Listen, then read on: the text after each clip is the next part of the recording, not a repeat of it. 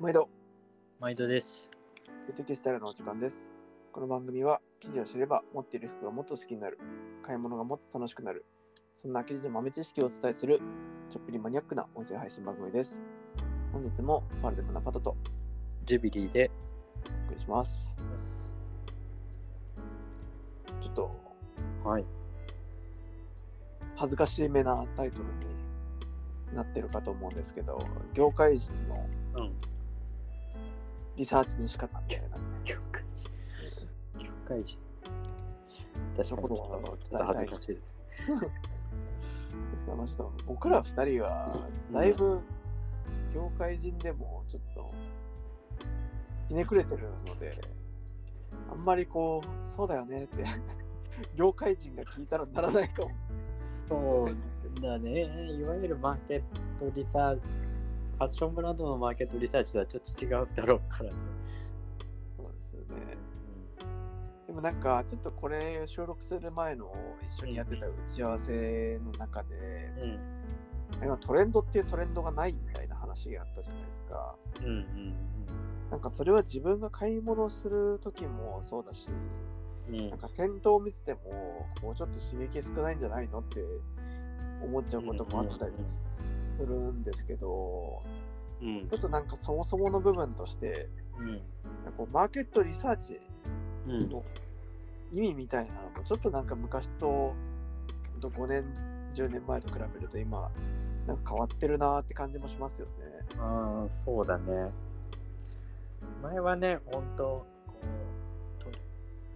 まあ、トレントレンドというか、ブランドの個性も強かったし、見て面白いっていうものも多かったけど、本当に今、まあ、似て似てきてるっていうとあれだけどね、あのそういう意味ではトレトレンドというか、あ、大体同じブランドで同じ、あ、大体似たようなも素材があるなっていうのはもちろんあるんだけど、うん。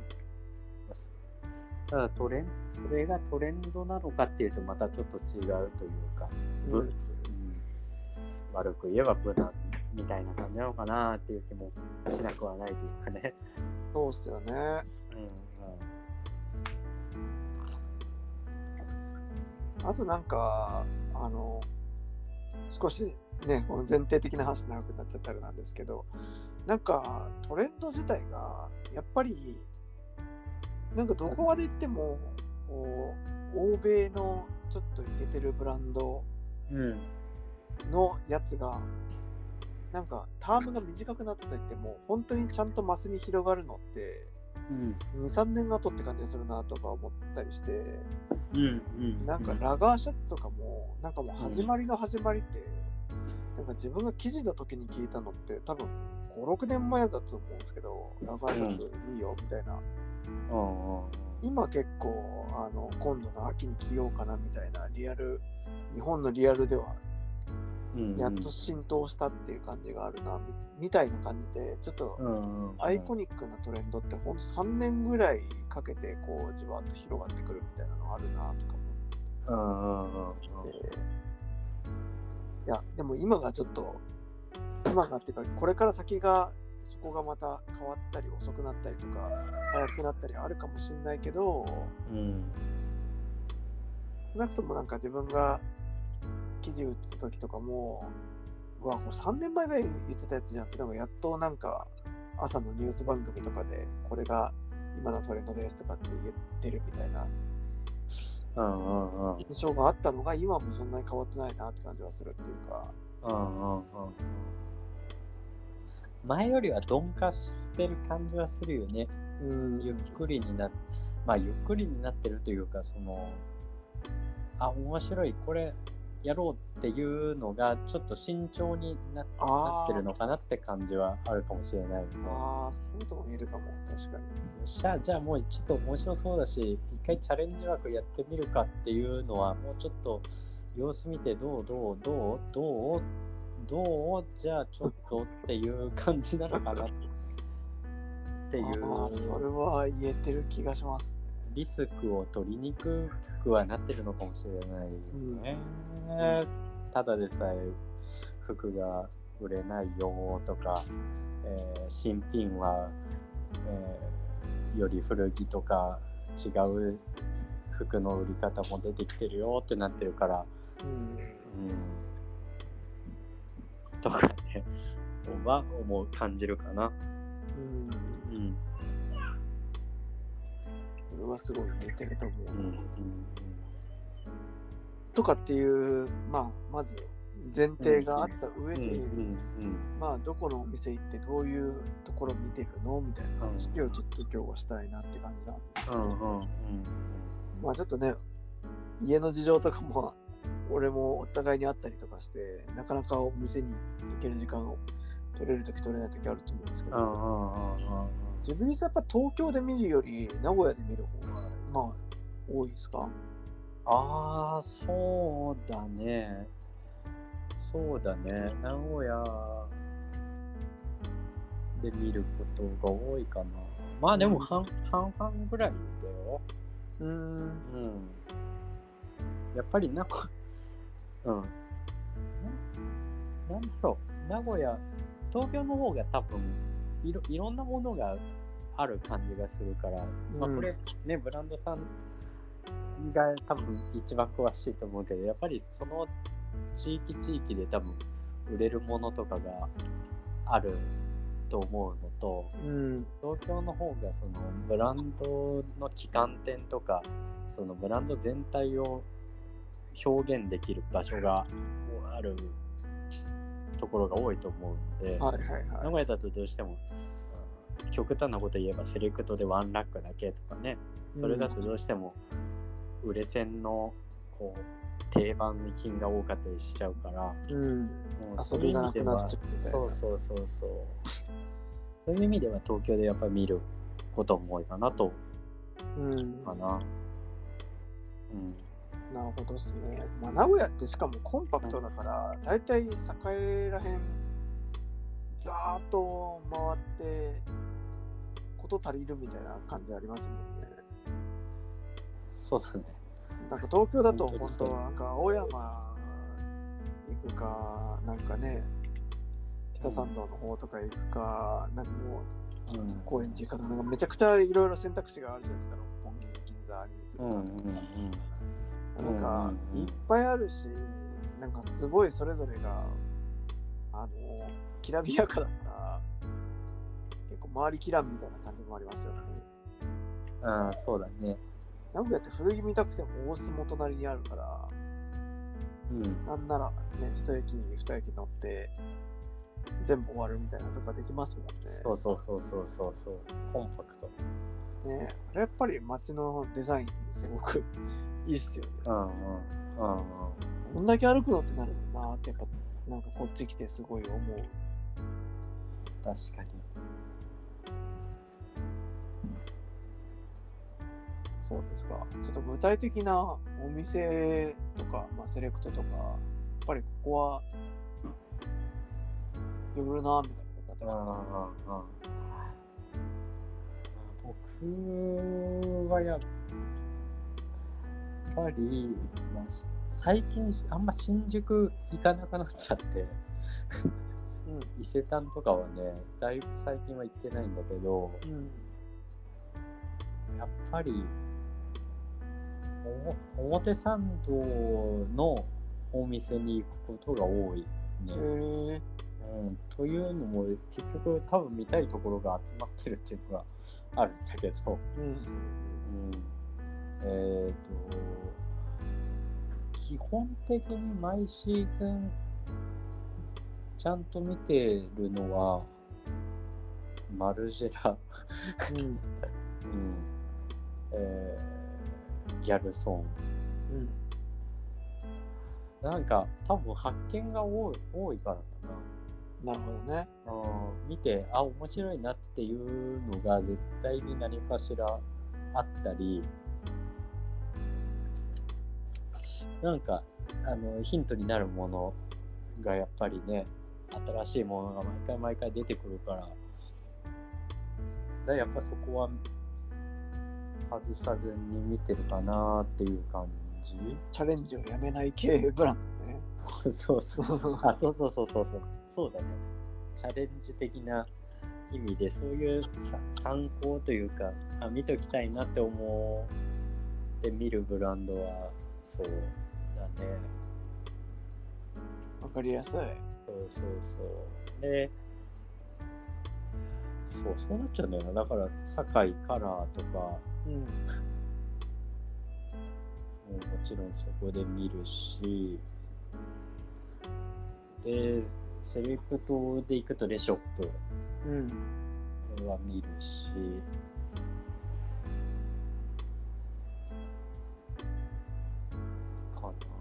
表参道行くとその辺は見るね。で、勇気を出して、あれ？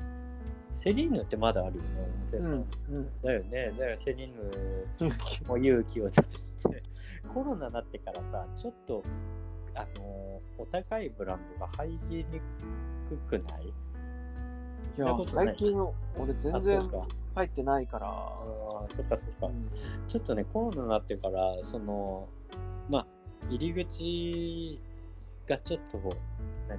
し頑頑丈になってるというか、うんうん。前よりもちょっと、あの、なんていうの、そういう感染に対して敏感だからなのか、なるほどね。別に全払いされるわけじゃないんだけど、ちょっと見られてる感が強くなった。そうそうそうそう。だから、そうだね、セリーヌとかは、そうだな、セリーヌ、エルメスとかは百貨店で見ることが多いかなるほど。な。あすごい感覚わかるうん。な。なんかでも、自分も似てるんですけど、うん。うん。なんかそれが結構めんどくさいから、うん、割とやっぱね、ドーバーストリートマーケットに通うのっていうああー、わかるわかる。ザーッと見るみたいな。わかるわかるわかる。ドーバーは、あのうん行く行く行く。そうだね。ね。うんあとなんか伊勢丹メンズとかもそのグッチとかちょっと入るのきつい系ブランドみたいなのが結構普通に触れる感じに置いてるじゃないですか。うんうんうんうんうん。結構ね、そこはありがたいなっていうか。そうだよね。機関店よりは百貨店の方が、こう、まだ入りやすいよね。ねボッテガとかも気になるけど、うんうんうん。ボッテガのお店行ってちょっとベタベタ触れないなみたいな。そうだね、そうだね。なんか自分らって結構1個のアイテム気になったら結構長時間近近寄ってみたい派じゃないですか多分そうだね。説明を受けてふーんって流し見したいっていうよりは、うん。ねなんじゃこれっていうのも結構凝視しちゃうみたいなそうだね。そうなんかほっといてくれる環境の方が嬉しいっすよね、うんうんうんうん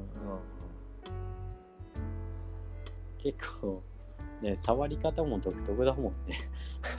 触り方っつってこう服を見に来ていわゆる買う時ってどっちかっていうとパッて見てハンガーをこうちょっと抜いてみてこうデザインを見たり試着したりってなるけどこういざ生地を見ようとするとこうまずすあのブラーンって触りやすそうなところジャケットだったら袖をちょっと親指と人差しを マジマジ。ゴシゴシ。そうそうそう。で、見たり、で、その後、根率見てとかね、でやりがちだからね、どうしても、多分、あ、そっちの人だなって多分バレるような見方してんだろうなっていうそうっすね。もうなんかほんと生地売ってる時とか俺マウジーとか入ってそれやってたから。なんか。やばいやつだと思う。なんかそのマウジーのうん。すごいスキニーがうん。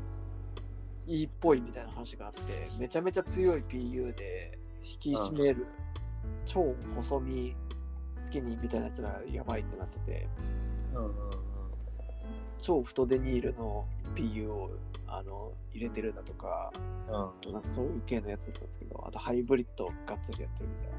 でなんかそうそう、それとかももうギュンギュン引っ張って。一人で入ってきて、表から裏から見て。うんうん。帰っていくみたいな。おかしいわ。やばいですよね確まあちょっとねそうでもまあほっといてほしいってのは本当共通してますよなんか古着見に行く時とかって結構うん。好きなお店の好きなオーナーさんとゆっくり話すのが心地いいみたいな過ごし方をしたりするじゃないですか。だけどこうリサーチの時に見に行く感じってまた違いますよね。違うね。そうだね。うん。全然違うよね。ねうん。まず買わない気で見てるし。そうそうそうそう。大体ね、あのーそもそもだけど、レディース見るじゃん。はい。うん。メンズばっかりじゃないからさ。だから違和感があるんだよ、向こそうですね。プレゼントですか？みたいなね。そうそうそうそう。そうですって言われる。絶対言われるやつだよね。って言われますよね。お店はそんな感じとして、あとはどういうところを見るかみたいなことなんですけど、なんか自分は結構、ね、色はすごく気になってて、リサーチと思っていくときは、うんうんなんかやっぱここの緑やたら使うなとか、うん。うんなんかチェックって今こうこれっぽいし、あそれはすごいわかるわとかね、なんか、全体的にどんな色が見えるかとかどんな柄多いかなみたいのはちょっと気にはするようにはしてて。うんうんうん的なことって何かあったりしますか？ああ、色柄はそうだね。確かにどんな感じかっていうのは見るかな。でも俺、ど俺ね、あと、まあ、これそ素材屋っぽいけど、同じ生地でどうどどんな色の展開みたいな感じの見方するかな。ああ面白いあのだから 量が稼げるっていう見方だね。だからこのブランドのメメイン素材じゃないけど、あの、やっぱり推しのものって3色、4色って配色多かったりするじゃん。うんうんうんそうだからそういう感じとか、あとパッと見たときに、まあ、いい配色が多くなくても、使ってる生地が、これが、あ、このズボンだけじゃなくて、このジャケットもなんだとか、うんあコートも作ってるんだみたいなのを結構気になっちゃったりしてるかな。それだよね生地を売ろうと思ったらそいろんなところで横串で使ってもらえる素材をはめれたら一番大きいですもんねそうそうそうそうそう。まあだからいわゆるブランドが今期のメインと考えてる、えー素材っていう意味になるのかな。うんまあそれ言ったらね、色とか柄もそうそうだよね。今季この色をしてるんだろうなっていうのを、さっきのパトコの話でいくと、そうですね。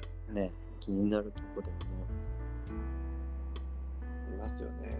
うん、結構、こればっかりはコレクション見ててもね、コレクションでこう、よくブランドの、あのーコンセプトとか、ね、推しの色とか柄とかっていうのは言うけど、実際の店頭って、やっぱり、コレクションだけでは表現できてない、表現しない部分もいっぱいあるもんね。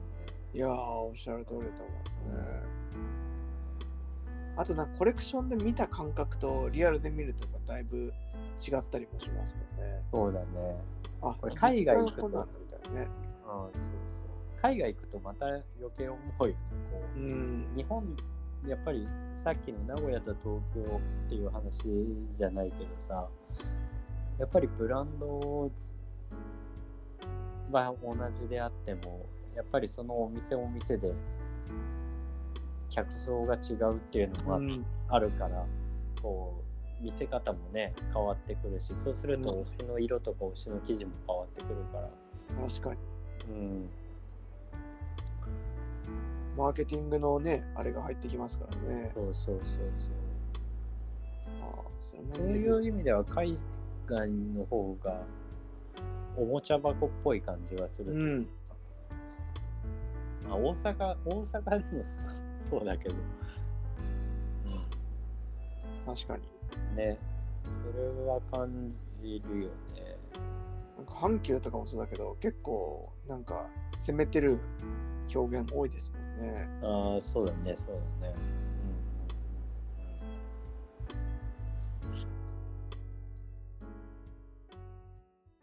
でもなんかやっぱりここまで話してきて、うん。うんすごくやっぱりうちら面白いというかずれてるのかなと思ったのが、うん。なんかシルエットとコーディネートの話出てこなかったじゃないですか。ダメだね。そこはね、やっぱり ずれてんだなって。本当は本当はそこだよね。デザインとかね。気にしてない。んですよね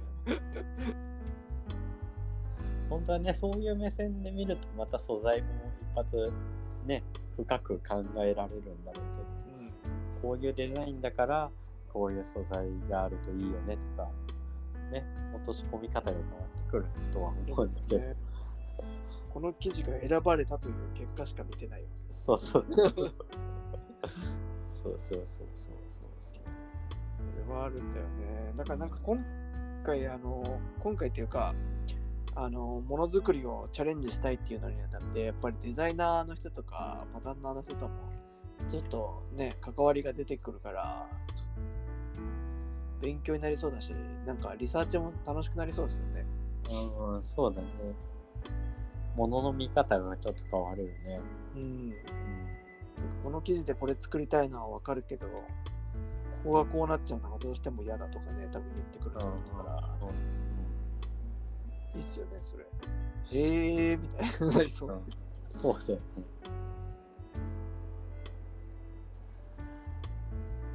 確かに服の形を考えようとするとね、いくら生地がかっこよくても、こう、うまくマッチしないものって多分いっぱい出てくるもんね。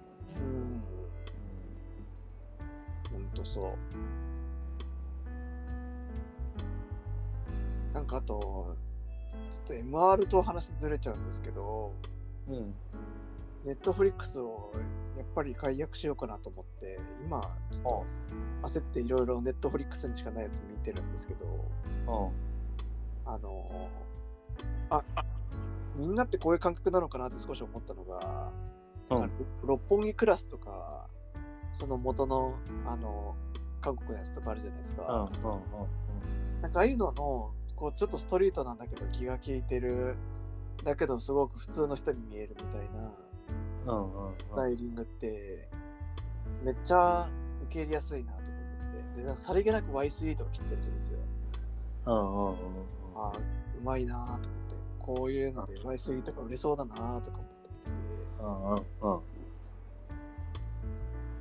っこいいからね、しかも。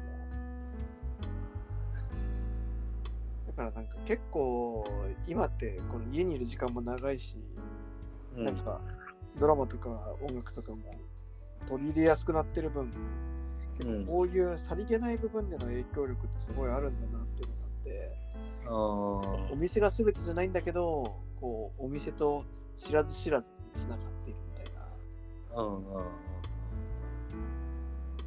怖いなと思って。いやーまあでもそうだよね。ブルゾン欲しくなった自分がいて、ちょっと。怖いなと思ったっていうか。まあね。でも確かにそのねあの俳優がドラマで来ててとかまあそういうのが昔は一気に流行ったり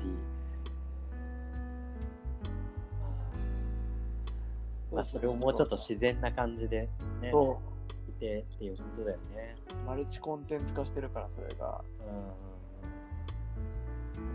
Y3 の確かにカットソーのブルゾンでちょっと大きめで、だけど Y3 って明らかにわかんない感じなんだけど、背中でちょっと見えるとか、うんうんかっこいいなぁ。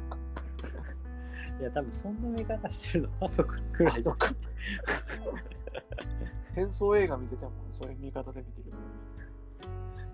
うやって来てたんだみたいな。まあね、ちょっと自分らの MR はあんまり誰の得にもならないかもしれないけど、うん、そうそうだね。でもなんかやっぱりね、伊勢丹とか、その、まあ、東京にいる人だったら、うん伊勢丹とかドーバーとかは、すごく生地屋目線で考えても、まあ、やっぱり刺激が常にあるブランドが集まってるなって感じがするから、そうだね。まずおすすめではあるうんうん。かもですよね。そうだね。割と普通の場所になっちゃったけど、おすすめ確かにだいぶ、だいぶ普通の場所になっちゃったな。まあ、あと、あと、強いて言うなら古着屋かな。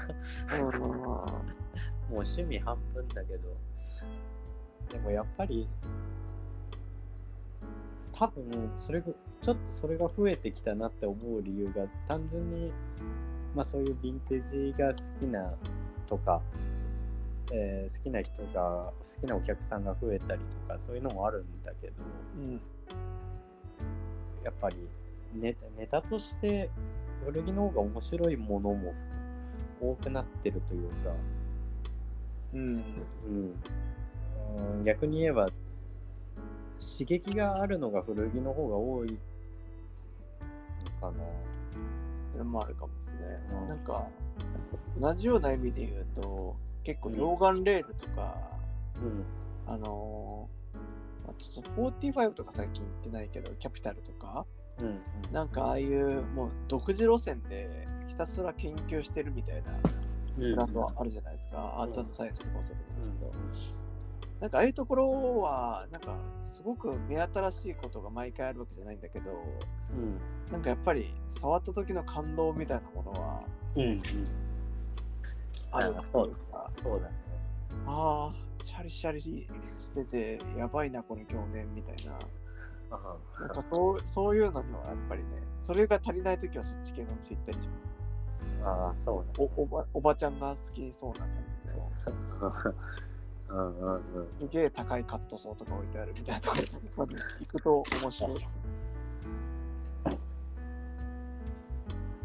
あと多分古着屋さんに行く理由の一つがまあその刺激がほ刺激が欲しいと思うというかそう古着もこう種類が増えてきたというかうん。そのそれぞれお店でなんかいろんな個性が、えーフレンチが強かったりアメリカが強かったりミリタリーが強かったりああ、そうか。バリエーションがこういろいろで年代も様々だからっていうのがあってそれでなんだろう今まで古着っていうと、まあ、変な話アメカジデニム T シャツみたいなであのー US のミリタリーみたいなのが多かった気がするんだけどうん。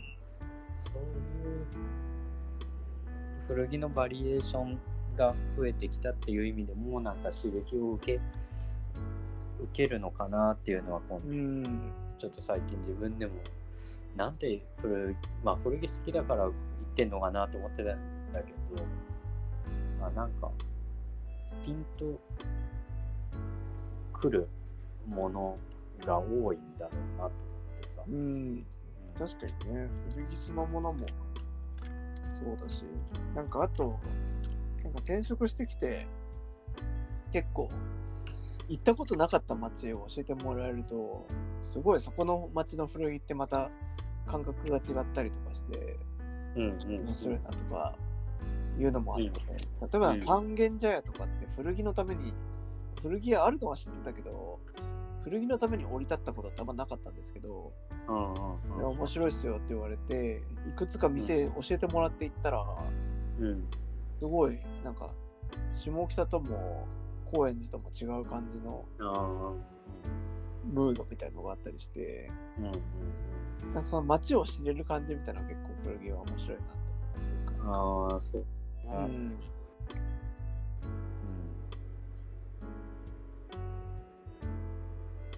なんか似てるんだけどニュアンスが違うっていうかね、なんか、色多めとか小ざっぱりしてるとか、共通してる部分もあるし、なんか他にはない部分もあるし、あと値段の設定とかも街ごとに微妙に違ったりとかするから、うんうんうんうん。それも面白いなみたいな。ちょっと高いけど、あそこ行くかみたいなとこもあって、うん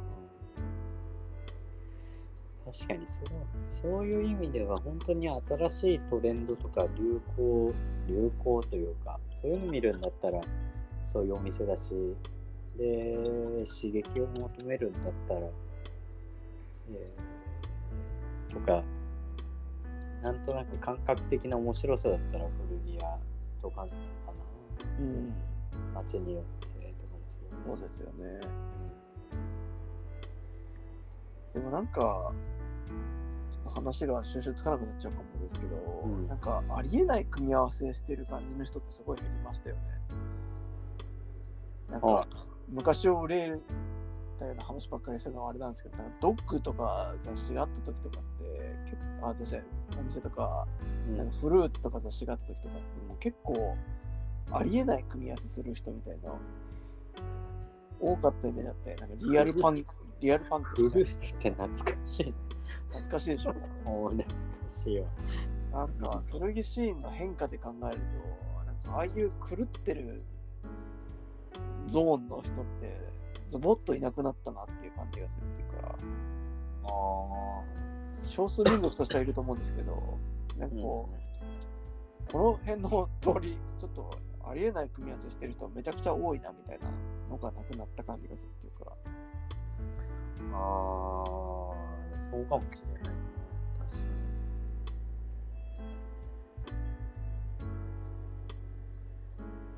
に。爆裂個性の人みたいなねのがね。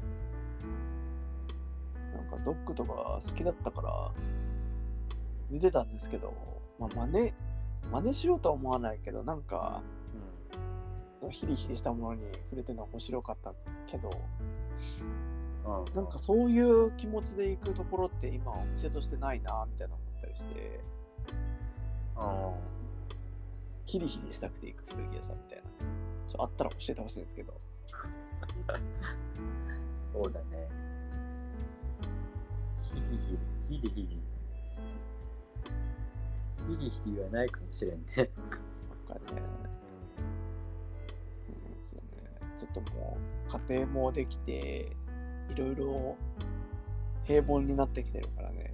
ヒリヒリしたい時あるんですよ。ね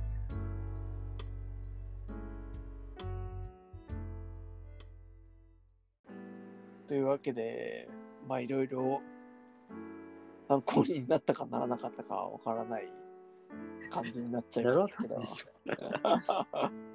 まあだけどね、あのーちょっと昔とやっぱり変わったみたいな部分は、こういう話するとどうしても出てきちゃうから、本当に変わってんだろうなっていうのはすごく思うし、まあでもさ、ポジティブな面もね、多分結構あって、情報に触れやすいとか、うん。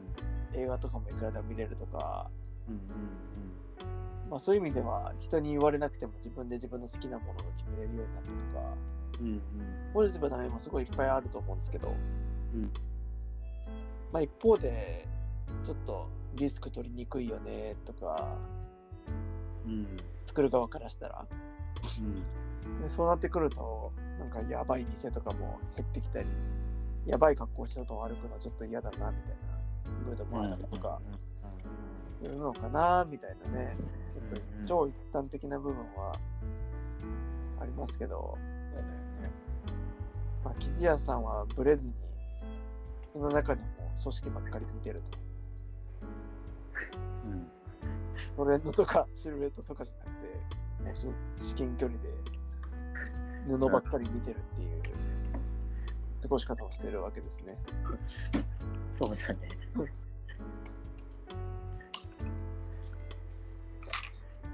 というわけで、じゃないはい。ちょっとやばいヒリヒリするお店に関してはすごく探してるので、ういいのがあったら教えてほしいなと思そうだねうだね。逆になんか行ってよかった店とか、今シーズンここ良かったとかあったらまたシェアしたいですね。ですね。はい。はい。じゃあ、そんな感じで、また次回もはい楽しみにしていてください。はい。さよなら。さよなら。